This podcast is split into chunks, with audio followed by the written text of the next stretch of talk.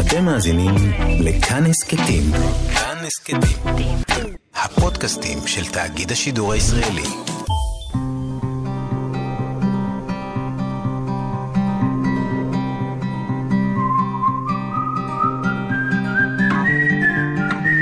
אחת פלוס חמש. אורחים וספרים עם ענת שרון בלייס. נכון, העולם הולך ונהיה קצר יותר, מדוד יותר. כלומר, כן. שיכולתי לכתוב סיפור אהבה כרומן שהתפרס עכשיו על פני 400 עמודים, ובחרתי שלא לעשות את זה. משהו בי וביכולת הריכוז שלי כקוראת, כן, כעורכת, ככותבת, גם מושפע, בין אם ארצה ואם לא, ממה שקורה סביבנו כל הזמן, מהמסכים האלה שאנחנו מחזיקים כל היום ביד.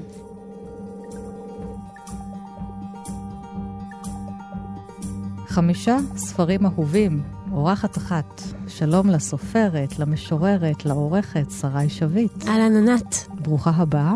את וכישרון הדיבור שלך, זו תוכנית של דיבורים, ולך יש ספר חדש ששמו כישרון דיבור, שראה אור באחוזת בית, עם עטיפה מאוד אדומה, שעליה יש פוחלץ של איילה שלראשה כתר ורדים, ואנחנו תכף נדבר על האיילה הזאת. ויש כאן סיפור על אה, סטודנטית צעירה לספרות, אישה צעירה, יתומה מאם, שנוסעת לדרום לבקר בבית הקברות, והיא לוקחת איתה טרמפ, סופר מבוגר הרבה יותר ממנה, סופר ידוע, נשוי, שהוא רוצה לנסוע לדרום כדי שיהיה לו מקום של שקט לכתוב, והתשוקה ניצתת ומתפתחת אה, אט-אט מערכת יחסים. והספר הזה כתוב אה, באיזה ז'אנר כזה שהוא לא פרוזה, הוא יותר שירה, שאת מספרת לנו על הזוג הזה בכלים של שירה. תשמעי, הספר הזה הוא, מוצר של זמנו. אמ, הוא לא סתם אה, נכתב אה, קצת לפני מגיפת הקורונה, שזה קצת אחרי מהפכת המיטו, או תנועת המיטו, או כל וידויי ההאשטג מיטו, mm-hmm. שככה כבשו את העולם. אני חושבת שבאופן מודע ולא מודע, הדבר הזה מאוד מאוד אה, השפיע על הכתיבה שלי וגם עליי כאישה. הדברים האלו הפכו אותי למאוד מאוד חשדנית. אמרתי, כן, אז עכשיו כל האנשים יספרו על איך uh, גברים לא היו בסדר uh, אליהן, ו- ואז העולם ישתנה. ותוך כדי שאני חושבת את uh, מחשבותיי הציניות על, הציניות על כוחן של מילים, העולם כבר התחיל להשתנות ולזוז. והדבר הזה היה ריאליטי צ'ק בשבילי, שאמרתי, כן, כן יש כוח לווידוי ולמילה. אז כישרון דיבור הוא אמנם לא ספר קורבני, והוא גם לא ספר על מיטו. ממש, ממש לא. ממש לא. וחשוב ל- לומר את נכון, זה. נכון, אבל, אבל יש פה משהו שהוא, שהוא בכל זאת לא כוחות.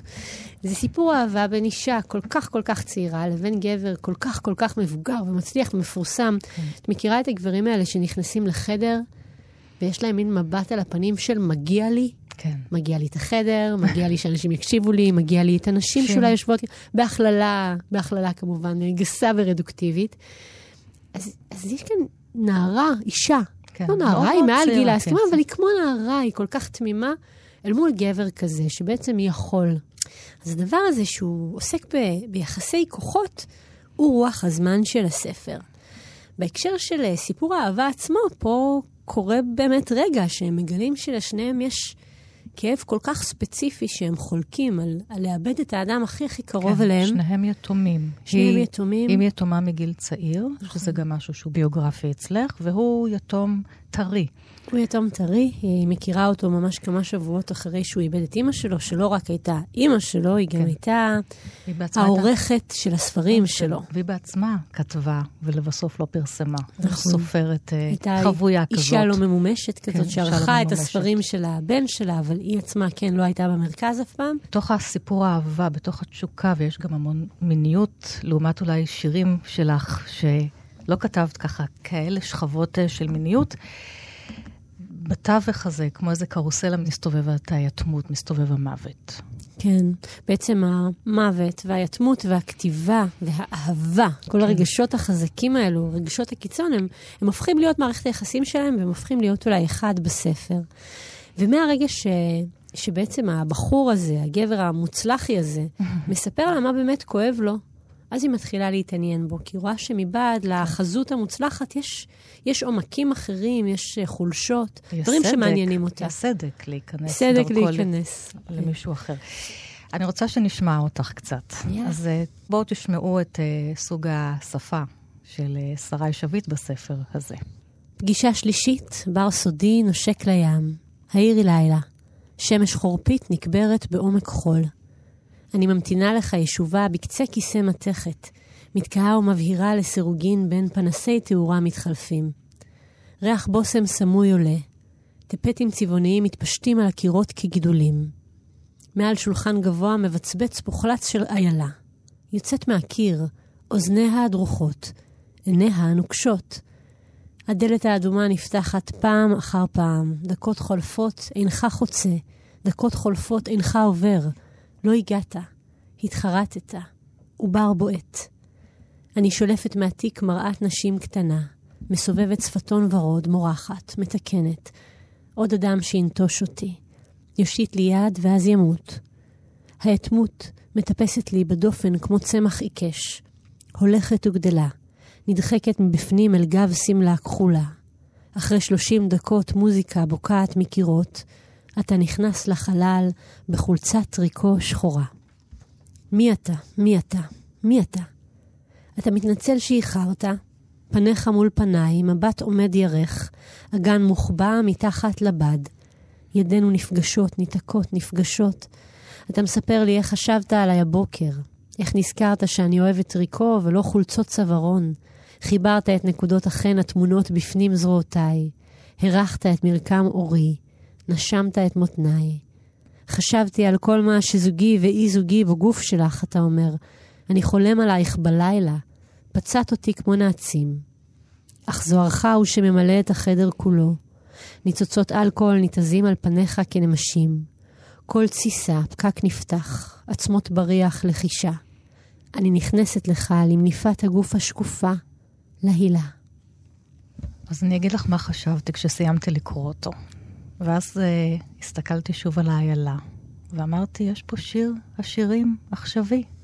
השפה של השירה והחרוז והמשקל שכל כך הקפדת על זה, והצורה הזאת, שהיא באמת הצורה הכי מוקפדת אולי בספר, ה... ספר האהבה וספר האירוטיקה הגדול ביותר בתנ"ך. והרי מככבת בו האיילה, וגם לך יש איילה, אם כי מפוחלצת. קודם כל, זו הבחנה. שאת לא יודעת אם את יודעת או לא יודעת, לא, אבל... ממש לא חשבתי על שיר השירים כשכתבתי, וגם לא כשקראתי וערכתי, וגם כן. לא עכשיו כשלספר יש קוראים וקורות, ו... והנה אתה קוראת המושכלת שזיהתה משהו חדש ביצירה. אמ, אני יותר חשבתי על ספר שהוא מכתב, כמו מין התפרצות רגשית כזאת, כמו מכתב שאת כותבת בידיעה כן. שלעולם לא תשלחי אותו. כן. אנחנו הרי מכירות את זה מהחיים. יש אנשים שאנחנו נורא נורא רצינו או רוצות להגיד להם דברים, ואי אפשר. אז אנחנו שהיא, כותבות. אז אנחנו כותבות. או שאי אפשר כי הם כבר אינם, או שאי אפשר כי סוג השיח לא מאפשר. וכאן, הגיבורה שלי, אחרי הרבה מאוד שנים שהסיפור הזה כבר נגמר, רק אז, במבט לאחור, היא מעיזה כן. בכלל להסתובב אחורה ו- ולכתוב לו מה היה שם מבחינתה. כן, כי זה ספר שלאט לאט מבינים שהוא כתוב לאחור. כן. כן, והתלבטתי על העניין הזה. כן. אמרתי, האם נכתוב אותו בזמן הווה? כל זה קורה עכשיו, רומן, מסעיר, אסור, קשה, מלהיב, מכאיב. או שניתן לגיבורה את הקרדיט להבין דברים. אבל מה שמעניין אותי זה שהספר הזה מתקיים בראש ובראשונה בשפה, בלשון. את uh, מנסה לפרוס את השירה, שתספר סיפור. כן, זו שירה נרטיבית, או כן. סיפור לירי. קטעים קצרים קצרים הספר בנוי. נכון. כן. תשמעי, אני uh, חניכה מאוד uh, רצינית של יואל הופמן וחבריו. Um, במהלך השנים קראתי הרבה ספרים שהיו ספרים שבנויים מפריגמנטים, כן, פואטיים, פיוטיים, אבל גם סיפרו לי סיפור. אצל יואל הופמן זה הרבה פעמים ה-CV הפנימי שלו כן. כילד, כנער, mm-hmm. כאיש, כמאהב, כיתום. והמקומות האלה מאוד דיברו עליי ומאוד כן. עניינו אותי. אבל גם יש פה, בתחילת הספר, המוטו שלו לקוח מרולן בארט, מהספר המקסים שלו, שיח אהבה, שכל כולו הוא המילון של כל האהבה, כי אהבה אולי בראש ובראשונה, מבלי שאנחנו יודעים את זה, אנחנו חווים אותה ומבינים אותה בשפה, בלשון, עוד אולי לפני שאנחנו מבינים אותה בגוף. ורולן בארט ניסה לשרטט לנו את כל השיח אהבה, ואת בוחרת את המילה מכתב, לטרה, ואת המילה היעדרות. כן. את שני הערכים האלו מתוך המילון אהבה. מכתב שאתה כותב לנוכח כן. נהדר, למישהו שאתה עדיין מרגיש אותו מאוד חזק בלב שלך, בגוף שלך, אבל אתה כבר לא יכול לדבר אליו או איתו. חשבתי שהכתיבה הזאת, המילים שלכם גיבורות לא פחות מזוג הגיבורים נכון, פה. נכון, נכון. אמ, זה, זה מאוד מאוד אמ, קולע, הרי לשון כן. היא אותה לשון. אותה לשון שאנחנו מתנשקים איתה, היא אותה לשון שאנחנו מדברים איתה, מה לעשות, יש לנו רק אחת. אמ, שפה היא עניין מאוד אירוטי מבחינתי. כלומר, שפה היא, היא הסקס הכי טוב. כן, נכון. Uh, הזכרת את שיר השירים, שבאמת זה, זו הבחנה נפלאה, כי שיר השירים הוא, הוא, הוא all about that. כן. חיזור, היופי שבחיזור, האירוטיקה שבפנייה אל האישה, התיאורים של האישה. וזה לא נגמר בשיר השירים, זה רק מתחיל שם, וזה עובר יש... דרך הסונטות של אה, שייקספיר, כן. ומגיע עד לשירה העכשווית של, אה, של אהרון שבתאי. והאישה אמ, שם גם מאוד פעילה, לכן הספר הזה שלך הוא לא בדיוק איזה מיטו טהור, וזה מה שאני אוהבת בו. כמו שאת כן. אומרת, אין קורבן. נכון. היא מאוד צעירה, אבל יש לה רגעים בחירה. של כוח ובחירה. יש לה הרבה רגעים של כוח ובחירה, כן. גם מה שנראה בהתחלה כמו איזה רומן אותו. של... שהיא הצעירה, נסרכת מנוצ... אחריו. מנוצלת ממש מהר לא. מאוד זה מתהפך, וגם לה יש גם מה לקחת וגם מה להרוויח במערכת יחסים הזאת. ולשניהם אין אם, ואז זה אומר שגם שפת האם, הפסקול הזה נמחק, והם צריכים לשחזר אותו. לשחזר אותו, כן. ביניהם ובכתיבה שלהם. נכון. בעצם... היא גם הופכת לאישה כותבת. התרופה שהספר הזה מציע ליתמות, אולי גם ליתמות שפתית, במקום הזה שאת מדברת עליו, התרופה היא, היא התשוקה. אני אפילו לא אגיד אהבה, כי אהבה זה כל מיני דברים, אבל תשוקה זה דבר מאוד מאוד ספציפי שמתגשם בגוף, והם מחפשים את הדבר הזה, הם מחפשים תרופה כן. להיעדרות הגדולה שיש בחיים של שניהם, אחד אצל השני. אני חושבת שניסיתי ליצור ביניהם חיבור שלא יהיה חיבור גנרי. הוא מעוניין בה כי היא צעירה והאור שלה עוד בלי קמטים, והיא מעוניינת בו רק כי הוא הבן אדם הזה שכולם שמים לב כן. אליו. לא, הם יותר מזה, מחפשים משהו, אולי זה מתחיל מהמקום הזה, אבל אז נרקם ביניהם משהו שהוא, שהוא קשור לתהליך היצירתי, הרי שניהם אנשים יוצרים. אה, והיא מחפשת מישהו שיחנוך אותה, ובמובן הזה, ניצול זו מילה קשה, אבל היא בהחלט מנסה לקחת את זה ממנו. אנשים שואלים אותי עכשיו על כותרת המשנה של הספר, ש... שמובאת אחרי קישור... סיפור אהבה. רציתי ש... שסיפור האהבה יהיה לא רק סיפור האהבה שלהם, אלא גם סיפור האהבה עם היצירה הספרותית. כן. אהבה אל הכתיבה, אהבה אל היצירה, אהבה אל השפה, כמו שאת אומרת, אל הלשון. והספר אדום, כריכה אדומה, אדומה. שזאת, אה, שזה צבע האהבה והתשוקה. תנסי לדייק לי רגע, אם נלך לספר שלך שראה אור לפני כשנה ומשהו, ספר השירים, השני שלך, כאב מרחקים, שראה אור בסדרת כבר בהוצאת מוסד ביאליק, וגם שם את עוסקת ביתמות ובשפה. תדברי איתי על המרחקים בין השירה הרגילה, מה שנקרא במרכאות, כן. לבין השירה בכישרון דיבור. אז קודם כל, כאב מרחקים הוא ספר אה, מאוד אוטוביוגרפי. הוא כן. ממש ספר שהוא אה, כמו ספר מהחיים שלי ממש, כמו שהייתי כן. מזמינה אותך אליי הביתה ואומרת לך, ענת, בואי רגע, אני אראה לך אלבומי ילדות שלי, תראי מה היה שם, אבל אני אספר לך את הסיפורים האמיתיים, בלי לזייף. באמת, איך אבא שלי עזב את הבית, באמת, מתי הוא נפטר, שהייתי ממש ילדה פעוטה, מתי אימא שלי אה, הודיעה לי ש... שימיה ימיה קצובים, כן, לא ספורים, אבל קצובים, והספר הזה הוא ממש מתאר פרידה מהורים. זה הנושא שלו, והוא לא מנסה לייפות את זה, וגם לא להגדיל את זה, הוא פשוט מספר את מה שזה היה. אה, כאב המרחקים, אה, השם שלו זה בעצם פירוש מילולי למילה נוסטלגיה.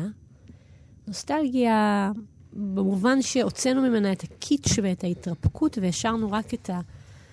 המבט הזה שמסתכל אחורה וכואב את המרחק בין הדברים שהיו ונגמרו לדברים ש, שקיימים עכשיו. כישרון דיבור, לעומת זאת, הוא לא, לא עליי, כן. כן, צר לי לאכזב, השכנה שלי במעלית כבר שאלה אותי אם זה עמוס עוז, הסופר שהיה לי איתו רומן, ומשורר אחר. מאזינים ומאזינות, ש... זה לא חשוב, זה לא מעניין, יש פה יצירה ספרותית. עדיין, ועמוס זה... עוז אמר, כבר אמר לכם בסיפור על אהבה וחושך. בדיוק מה שקרה לו. תעזבו את הגברת רכילות, כן. אז, ולא, את יודעת מה, לפעמים כן יש סיפורים ש, שאנשים נורא כן. חשוב להם לכתוב, דווקא כי זה קרה להם, בטח בעידן של, של ימינו, שהמון המון... אנשים חווים את עצמם גם כדמות פרטית וגם כדמות ציבורית ברשתות החברתיות. דווקא במקרה הזה, כישרון דיבור הוא לא עליי, אני רציתי לכתוב משהו הרבה יותר מצועצע, משהו הרבה יותר משחקי. רציתי לכתוב מחזה. ראיתי דמויות על במה, מתאהבות, מתכסחות, כועסות, מתחשבנות, נרגעות, עושות סקס, גם אם לא סקס גופני, במילים. ואינני מחזאית, אני קצת סופרת ואולי קצת משוררת, ולא ידעתי איך עושים את זה. אז אמרתי, טוב, נכתוב איך שאני רואה את זה בעיני רוחי, את הסיפור הזה על האנשים האלו, בשפת ה... בכלים שיש כן, לי. בשפת השירה. בשפת השירה, שזה יצא שירה נרטיבית, או פרוזה לירית, או היבריד. תשמעי, היום אנחנו רואים כל כך הרבה סוגים של כתיבה, אז אני גם משתדלת לא להגדיר את הספר הזה. הוא יצור כלאיים, ככה הוא הגיע לעולם, ו- וכך הוא נכרך. בואי נקרא קצת מכאב מרחקים. יש פה שני שירים סמוכים, והם קשורים אה, לזיכרון עם האם שאיננו. ארוחות משפחתיות אחרי שהלכת. זה לא שלא היו.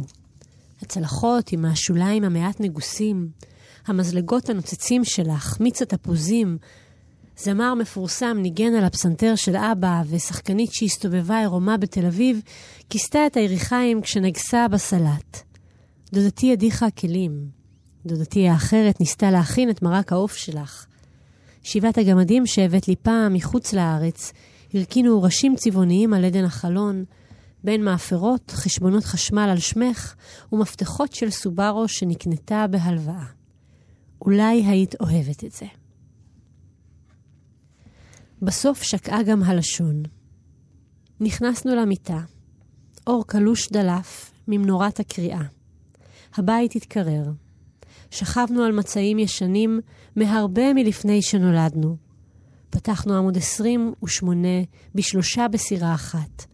מרחנו קרם ידיים, השווינו אצבעות, דיברנו על שטיחים, קראנו בדיחות אנגליות. המוות התחבא במעבה הציפיות.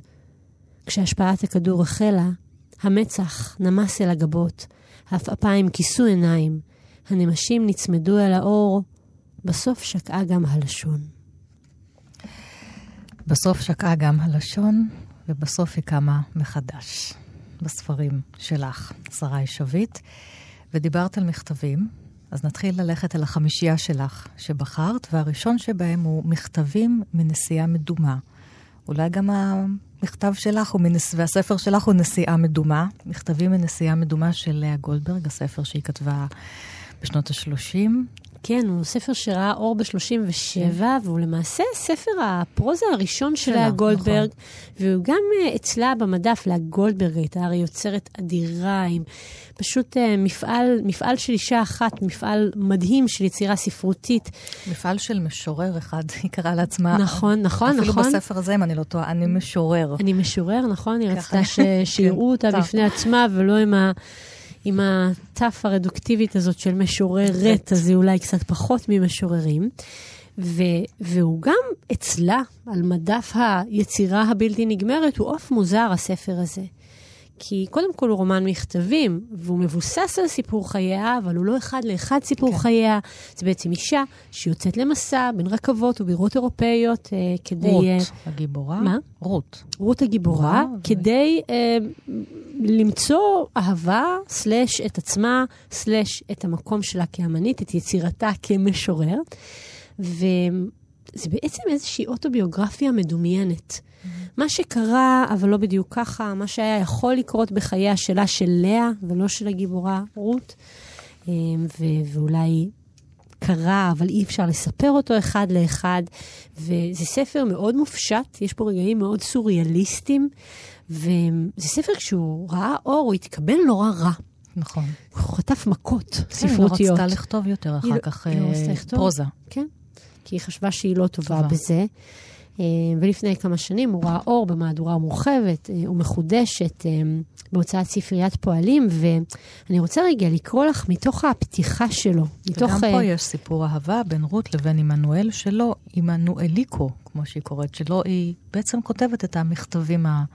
ספק אמיתיים, ספק מדומיינים הללו. וכך היא, היא פותחת את, ה, את ההקדמה לספר, וזו הקדמה נורא מעניינת, כי היא בדיוק מדברת על, ה, על הקשר בין הביוגרפי okay. אוקיי. לבין הבדוי. בדוי. מכתב אמיתי על נסיעה מדומה, והוא גם הקדמה. אתה. אולי גשם אינו יורד, אבל החלונות זוכרים את הסגריר, וקר. אני רואה את גב נושא המכתבים, הוא נכנס אל הבית שממול, תיבת הדואר שלי ריקה כרגיל, מילות הגאולה המעטות ההן, העלולות לפתוח לפניי את גבולות הארצות האזהרות, לא נכתבו. עדיין אני עוד פה, עוד לא נסעתי, אך אני נפרדת ממך. אף כי גם אתה פה. אולי אפילו בחדרי, הלא אפשר לעצום לשעה קלה את העיניים, לשמוע את רעד התנור הבוער, ולחשוב שזהו המסע שלי, שאני כבר נסעתי. הלא כך הוא, נסיעה ספרותית, גם בה יש הרפתקאות וחוויות.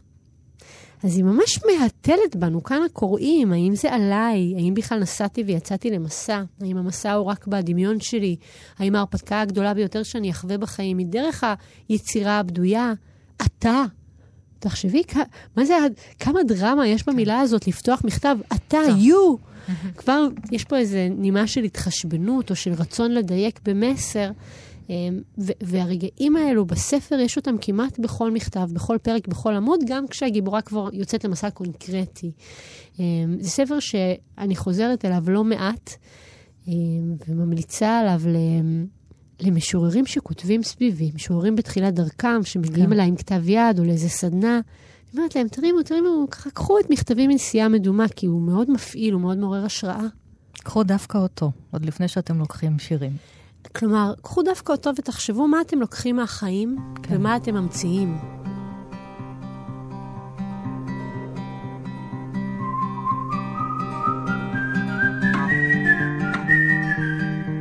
שרי שביט באולפן עם חמישה ספרים אהובים עליה. יש לה ספר אה, חדש, קוראים לו כישרון דיבור, היא ראה אור באחוזת בית. סיפור שכתוב אה, בשורות של שירה. ואנחנו עם הספר השני. הספר השני... הזכרנו את לאה גולדברג, אז אנחנו נקפוץ איתה ועם אחד השירים שלה לספר של רונית מטלון, הספר אה, האחרון שראה אור בחייה, והכלה סגרה את הדלת. זה נכון. בעצם זו נובלה מורחבת, והכלה סגרה את הדלת. אז קודם כל, בואו נתחיל מהכותרת של הספר הזה, כן. והכלה כן. סגרה את הדלת. אנחנו באמצע משהו. אנחנו באמצע משהו. שחתם וסגר את כן. הגולל כן. על אה, סיטואציות של חתונה, גם העטיפה המאוד יפה שעיצבה טליה בר, שגם, אגב, עיצבה את העטיפה לכישרון דיבור, הספר שלי, יש עליה נעל לבנה כמו נעל של כלה, אה, ש... או סינדרלה. או סינדרלה, מה? בדיוק, שלא הגיעה לחתונה או, לא, או ברחה מהנשק בזמן הלא נכון. וכאן הספר הזה מדבר על מרגי, הלוא היא מרגלית, שהיא מגיעה אה, ממשפחה מזרחית אה, מטריארכלית, משפחה שנשים שולטות במשפחה הזאת. והיא אמורה להתחתן. הסבתא והאימא, אין, אב, אין בכלל אבא בסיפור הזה. אין אבא, או לפחות כן. הוא לא כתוב. כתוב, כן. הוא לא כתוב. יש אימא ויש סבתא שנקראת סבתונה. אלו הנשים שמכוננות את מרגי אל עבר הייעוד של חייה, שזה להתחתן, להתחתן עם מתי, שהוא אשכנזי, שעובד בנדל"ן, כמה נוח. ורונית מטלון, בספר הזה היא נורא נורא מצחיקה. אני לא יודעת כן. אם היא הייתה יושבת כאן לידינו, היא הייתה מאשרת את המונח הזה. לא, היא מאוד הזה. מצחיקה. יש uh, פקים של הומור בספרים הקודמים שלה, ברומנים, אבל פה היא עושה, היא עושה פרודיה. מצחיקה במיוחד. פרודיה, על, אני חושבת, על, על מושג החתונה ב, במשפחה הישראלית. הרי כאן, עד היום, גם שאנחנו עוד מעט כבר בשלהי שנת 22, להתחתן זה, זה כמו איזה ייעוד ישראלי, זה נורא נורא חשוב, נכון? שנתחתן כדת וכדין, כן. ונביא ילדים, ילדים, ובית בישראל. ורונית מטלון ככה קוראת תיגר על, ה, על הקונבנציות האלו, הטקסיות, וברגע, ביום שבו מרגי מסיימת אה, איפור שיער אה, כן. ומתכוננת, כן. היא נכנסת לחדר, ממש רבע שעה אחרי שהיא חוזרת מסלון הקולות, והיא מסרבת לצאת מהחדר. נועלת את עצמה. נועלת את עצמה, היא גם לא אומרת למה, כן. היא רק אומרת, לא מתחתנת, לא מתחתנת, לא, לא מתחתנת, חוזרת על זה. עד כדי כך שכשנשות המשפחה לא מצליחות להרגיע אותה, ו- ובעלה העתידי כן, מגיע כן. ודופק על הדלת, מתחננת שהיא תפתח לו, כלום לא עוזר, מביאים את המשרד לכלות מתחרטות. שיבוא ו- ויאפס את הבחורה, אני לא אעשה ספוילר מה קורה כן. בסוף, אבל זה, זה בעצם אישה שהיא, שהיא מורדת, ושהיא יוצאת כנגד כל מה שהיא אמורה להיות. אה, ויש לה המון המון אומץ וגם המון המון התרסה בכך שהיא לא מנמקת את בחירותיה כמעט בכלל לאורך הרומן. תכף נגיע לשיר של לאה גולדברג, תגידי עליו אה, כמה מילים. כי היא סוגרת את הדלת בפני המשפחה שלה ובעלה לעתיד וגם בפנינו, כן. וקורה שם משהו שקשור ביצירה, בכתיבה, בתוך החדר הנעול. ולאט לאט זה נרמז לנו. הנה, בוא נקרא קצת על לאה גולדברג. הנה, אני קוראת. ועל מה היה כל זה? על מה? מרגי, את שומעת אותי? אם הייתי מספר למישהו על מה היה כל הקטע הזה, הוא לא היה מאמין לך, נשבע לך. גם אני לא מאמין כשאני מספר את זה לעצמי. מה הייתי אומר? שהחברה שלי, האישה שאני הולך להתחתן איתה מחר, עשתה את המוות לעצמה ולי, על זה שבזמן שראינו סרט בטלוויזיה על לאה גולדברג, אמרתי שחבל שלא הכרתי אותה ופגשתי אותה, ואולי הייתי אוהב אותה באמת. הוא מצליח להציל אותה מכל החיים הקשים האלה שהיו להם גברים שלא אהבו אותה. זה מה שאמרתי. מרגי, היא מתה. לאה גולדברג מתה כבר שנים, את קולטת? איך אפשר לעשות סצנת קנאה כזאת על משוררת שמתה לפני שנים? ועוד להגיד לי שאנחנו לא מתאימים וצריך לבטל הכל? מרגי! הוא פנה שוב לעבר הדלת והלם באגרופו. תקשיבי טוב, כי אני לא אגיד את זה עוד פעם. אם את לא יוצאת עכשיו ברגע הזה ומדברת איתי, זה אני שלא רוצה להתחתן, לא את, הבנת? אני לא רוצה להתחתן איתך לא עכשיו ולא אף פעם. ואז השתתק. נדהם פתאום מהדממה המוחלטת מעברה האחר של הדלת. חיוורון של בהלה עלה והציף אותו בבת אחת, שעט מכפות רגליו עד למצח, כאילו הוזרקה לתוכו איזה תמיסה. מרגי, את בסדר? רק תגידי שאת בסדר, מרגי, כן? רחן פתאום לעבר שוק רגלו הימנית וגירד בכוח, כאילו עקץ אותו משהו. הפשיל את בד המכנסיים עד ברכו, חשף את התפרחת האדומה והצורבת על אורו, והמשיך וגירד, נועץ בה את ציפורניו, עד שהופיעו עליה שריטות כהות. לאה גולדברג נכנסת בין בני הזוג האלו, כן. ועושה לחתן אגזמה על האור, עד כדי כך. ואחר כך היא משלשלת פתק עם שיר. נכון, שלה. נכון, נכון. זה בעצם אולי הדיבור שלה, אגב דיבור. של אה, אותה מרגי, מאוחר יותר בספר. נכון. אז תחזרו גם לספר הזה, ובכלל לכל הספרים של רונית מטלון, שהיא הסופרת אה, האהובה עליי ביותר. בצדק, בצדק. את יודעת, נורא התלבטתי אם להביא את הספר הזה או את עד הרגיעה, שזה קובץ, קובץ מסות ומאמרים כן. שלה שפורסם אחרי uh, מותה. מותה. בית ספר לכתיבה וקריאה.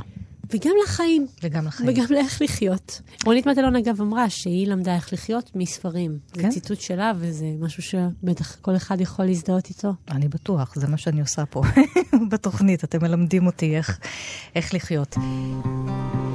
אחת פלוס חמש, אורחים וספרים עם ענת שרון בלייס. והספר השלישי, רומן מכתבים נוסף, הפעם אה, של אה, נטליה גינסבורג, הסופרת האהובה בצד האיטלקי שלנו, העיר והבית. זה רומן שמספר על פרידות ואהבות ובגידות וילדים ואימהות והריונות, והכל במכתבים. בספר הזה, שהוא ראה אור לראשונה בשנות ה-80 ותורגם אה, לקראת סוף שנות ה-80 גם לעברית, בעצם הוא מספר על חבורה של אנשים, חבורה של חבר'ה. הם באמצע החיים, אולי קצת אחרי אמצע החיים. כן. רובם נשואים עם ילדים. חווים את קשיי היומיום של ההורות והאהבות והבגידות והקשיים הכלכליים. אחד מהם הם, עובר, ג'וזפה עובר לאמריקה, ובעקבות המעבר שלו הם מתחילים, כפי שהיה נהוג פעם, להתכתב, כי פעם לא היו הרי מיילים ווואטסאפים וטלגרמים ורשתות חברתיות, הם כותבים זה לזה מכתבים כדי להתעדכן מה קורה. כמה זה נורא שאין לנו את זה, נכון? יש לנו את זה אחרת. את יודעת, זה לא שאנחנו לא מתכתבים וחולקים את מיטב הסודות הכי אישיים שלנו ב... באיזה קובייה בוואטסאפ, שיכולה להיות מנוסחת כן. מאוד מאוד, באופן מאוד מושקע ורהוט. נכון, העולם הולך ונהיה קצר יותר. בכל אופן, את נטליה גינסבורג, כל זה לא עניין, כי זה היה לפני, הרבה לפני. והם מתחילים להתעדכן דרך חלופת המכתבים, ואז הם מתחילים לדבר באמת על מה קורה להם, ולבקר אחד את השני, ולנסות לעזור אחד לשני.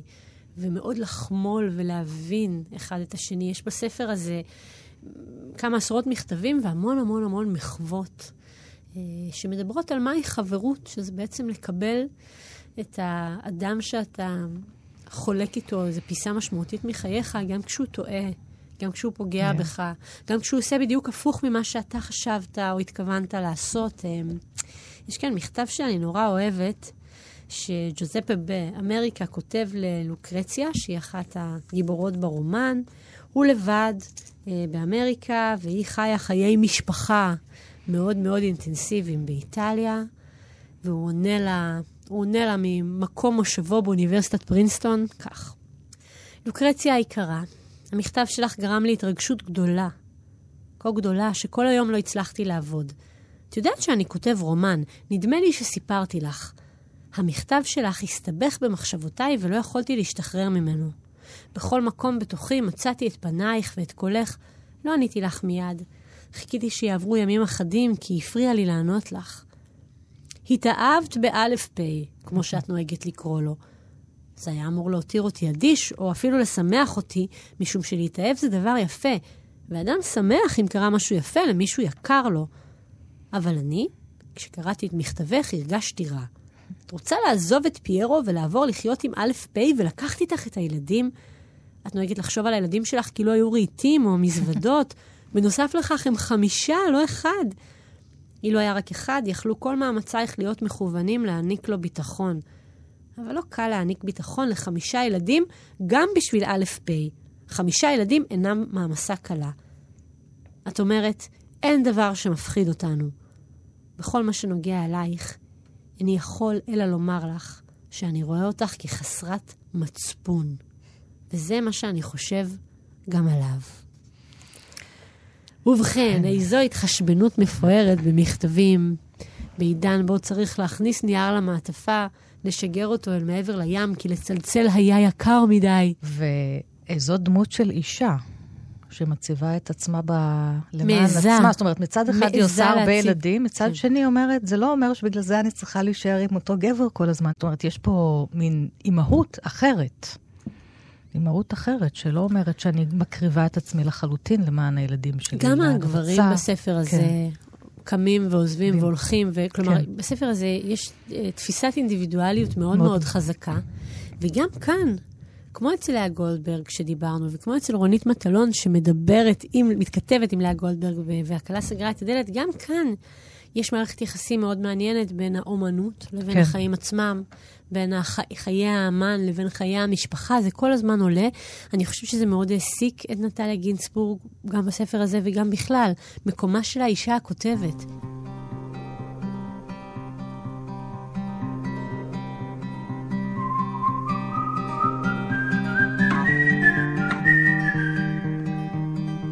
הנושא הזה של אישה כותבת והמקום של האומן, גם מול החיים והצורך ליצור חיים וחיים יציבים, רלוונטי לספר קטן שראה אור השנה, בשנה האחרונה של עינת באדי, ספר נכון. הביקורים של חג המכשפה, ראה נכון. אור בהוצאת כתר בספרונים הקטנים שלהם. היא... הקטנים והארוזים ארוזים, לעילה, לא, נורא כן. יפים, נכון? ספרים קטנים בגודל של ספר כיס, ישר בא לך להכניס את זה לכולם. לתיק ולהוציא את זה כל הזמן ולקרוא עוד כמה עמודים.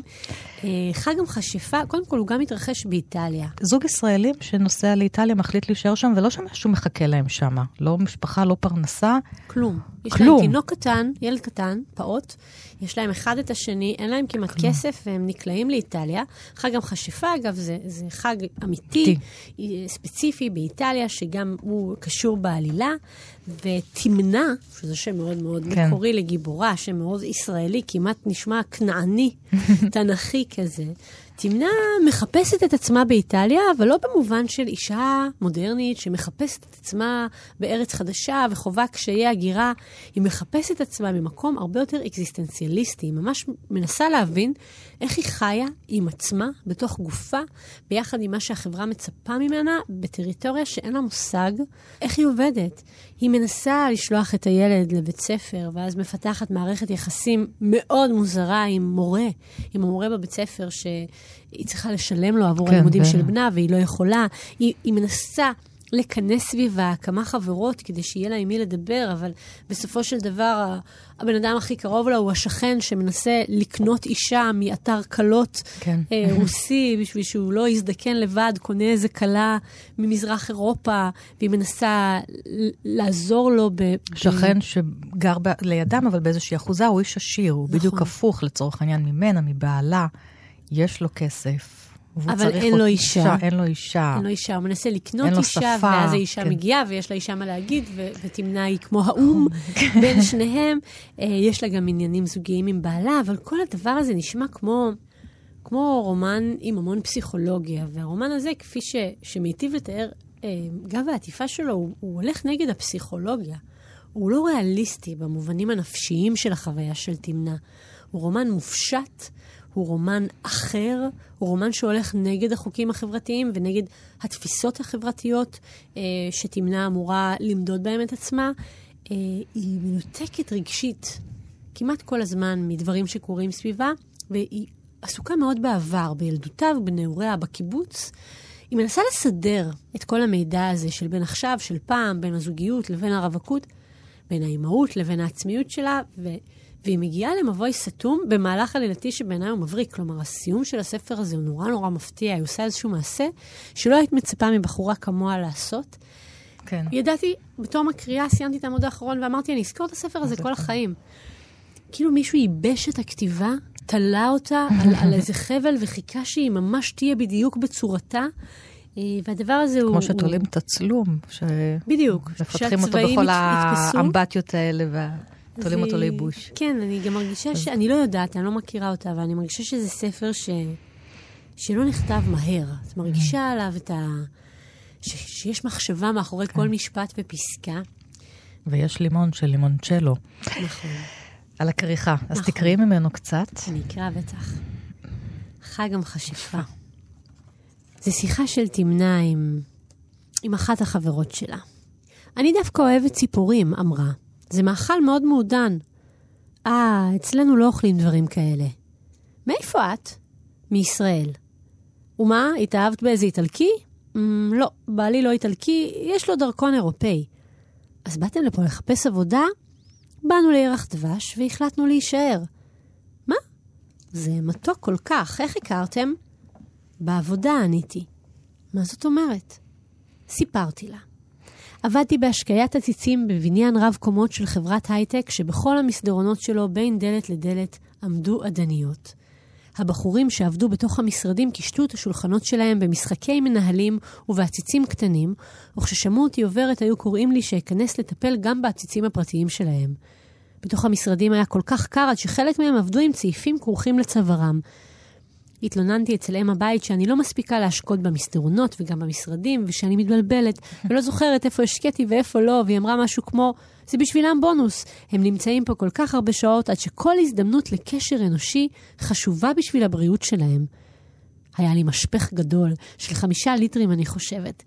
ויום אחד שפכתי בטעות מים על השולחן של ראש צוות ההלפדסק. הציוד שלו נרטב, והבגדים נרטבו, והוא כמעט יצא מדעתו. רצתי מהר למטבחון כדי להביא מפיות ושמעתי אותו משתולל בצעקות. כשחזרתי ראיתי איך כל הנוכחים בחדר קמו ממקומם והביטו עליו. הוא לא נתן לאף אחד להתקרב כדי לבדוק אם נגרם נזק. אחר כך הודעתי לאם הבית שאני עוזבת את העבודה. היא התנצלה בשמו. היא הסבירה שהוא עובר תהליך גירושים מכוער ושהוא מפחד לאבד את העבודה אם יואשם בהרס של ציוד יקר. אבל את רק עשית את מה שהוא ביקש, זאת הייתה תאונה, כן? ויולטה קטעה את דבריי. כן, אמרתי שאני מבינה ושאין בעיה, ואחרי כמה ימים הוא עצמו התקשר אליי להתנצל. הוא הציג את עצמו ואמר שהוא לא יודע איך הוא הגיע למצב הזה, ושלא אדאג, כי לא קרה כלום. אז אנחנו מדבר, רואים כאן על סיפור היכרות בלתי שגרתי, של אישה שיש לה עבודה בלתי שגרתית, של בני זוג ש... שמחפשים ולא מוצאים אחד בתוך השני, ותמנע הגיבורה בפני עצמה, קשר אנושי, שמתגלגלים לאיטליה, והבעיות שלהם מתגלגלות אחריהם אה, עם בתא המטען של המטוס. המטאפורה הזאת של המשפך שהיא שופכת עליו אה, כן. מים. לא סתם, האישה שופכת על הגבר. ספר נהדר.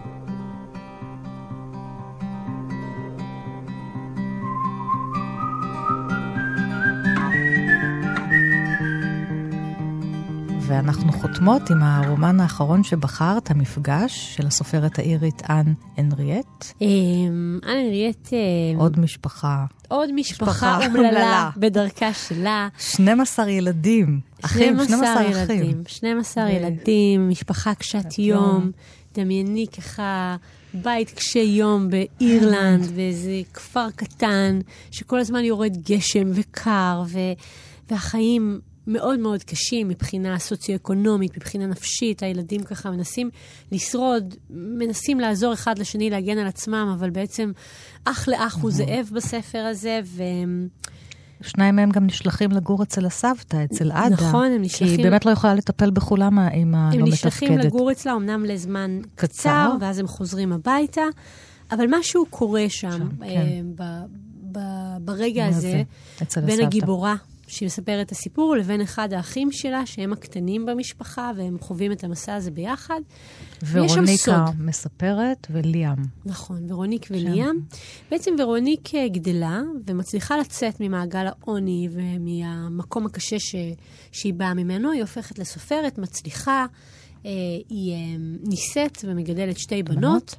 וליאם הוא גם הופך להיות כמו איזה גבר מצליחן, אבל... אבל עדיין יש איזה צל שמלווה את מערכת היחסים ביניהם, צל שורוניק לוקח לה המון המון זמן להודות בו ולהבין למה. הספר הזה מתאר אה, את המפגש אה, של, אה, של ורוניק הגיבורה עם המשפחה שלה בלוויה של ליאם האח. הוא ומה... התאבד, הוא נכנס לים. נכון. עם אבנים בכיסים. נכון. שזה וירג'יניה מיד וולפי. זורק לווירג'יניה וולף. מיד זורק אליה. כן. אה, והשאלה למה? כי כן, בסך לא יודעים הכל, למה. לא יודעים למה, בסך הכל כביכול לא הייתה לו סיבה לא לשאת את הקיום האנושי, אבל הרי אנשים שבוחרים לסיים את חייהם, חייהם תמיד יש להם סיבה. אה, לפחות בעיניהם היא סיבה מספיק טובה, גם אם בעיני הסביבה זה נראה מוטרף לחלוטין. והוא משאיר אותה גם עם החסר הזה, גם עם כתם מאוד קשה על המשפחה, ובעיקר עם הסוד, כי בעצם היא יודעת למה. היא יודעת מה ישב עליו. איזשהו פצע מן העבר. יודעת לא יודעת, משהו מודחק כזה. נכון. ב... היא יודעת ולוקח לה הרבה כן, זמן לספר את את זה. זה. עכשיו, אלן ריאט מספרת את זה בספר המפגש, והיא מספרת את זה נורא נורא לאט, ונורא נורא מותח, ונורא נורא יפה. כי בעצם היא לא מספרת את הסיפור של ים, האח שהכל קרה לו, גם בילדות וגם מה שהוביל להתאבדותו, אלא היא מספרת את הסיפור שלה. איך נראו הדברים מעיניה שלה. כי גם לה קרה. בכוונה אני לא אומרת מה כן. קרה, כדי שמי שיקרא את הספר זה באמת מהותי לא לדעת מה שקרה, וזה גם... הספר הזה, הוא, הוא עוסק בחומרים מאוד מאוד כבדים וקשים של משפחה, ויחד עם זאת הוא נורא נורא מענג לי קריאה. את קוראת אותו, את נסחפת אחרי הגיבורים באמת. כן. את לא אומרת, וואו, מה קרה להם, כמה זה כבד וכמה זה קשה. זה פשוט יצירת מופת. עכשיו, מישהי... כי גם, כי גם פה יש, אגב העבודה שלך, את העבודה עם הלשון והשפה כי, והזיכרון. כי לא ברור בשלב מסוים מה היא נכון, כי היא סופרת, ומה היא באמת זוכרת, ומה היא ממציאה. והכל מתפתל פה אחד בתוך השני. נכון. אני, אני חושבת שלה ברור מה היא זוכרת, ובסופו כן. של דבר היא גם כן מזקקת את זה אל מול הקוראים, אבל היא... בגלל שהיא סופרת, היא משאירה את חוויית ההמצאה כן. ואת חוויית הניחוש ואת חוויית ההשלמה, השלמת הפערים אצל הקורא קורא, כל כן. הזמן, מה שהופך את הספר הזה ל page turner אמיתי. כלומר, תמיד שאומרים page turner, ספר כזה שהופכים דף אחרי דף, מדברים על, על רומנים כאלה, את יודעת, רבי מכר, מותחים כן. כאלה, זהו, מותחנים. זה לא רומן מ- מותחן, לא. זה, המתח הוא מסוג אחר. מבחינתי פייג' טרנר כן. זה ספר כזה. זה כן. ספר שאתה חייב לקרוא מה קורה בעמוד הבא, לא רק כי העלילה נורא נכון. נורא מעניינת אותך, כי רגשית אתה חייב לדעת, אתה דואג לגיבורים. מה יהיה איתה? מתי היא תגלה? ומה קרה שם בילדות? ולמה למה הוא בחר את מה שהוא בחר?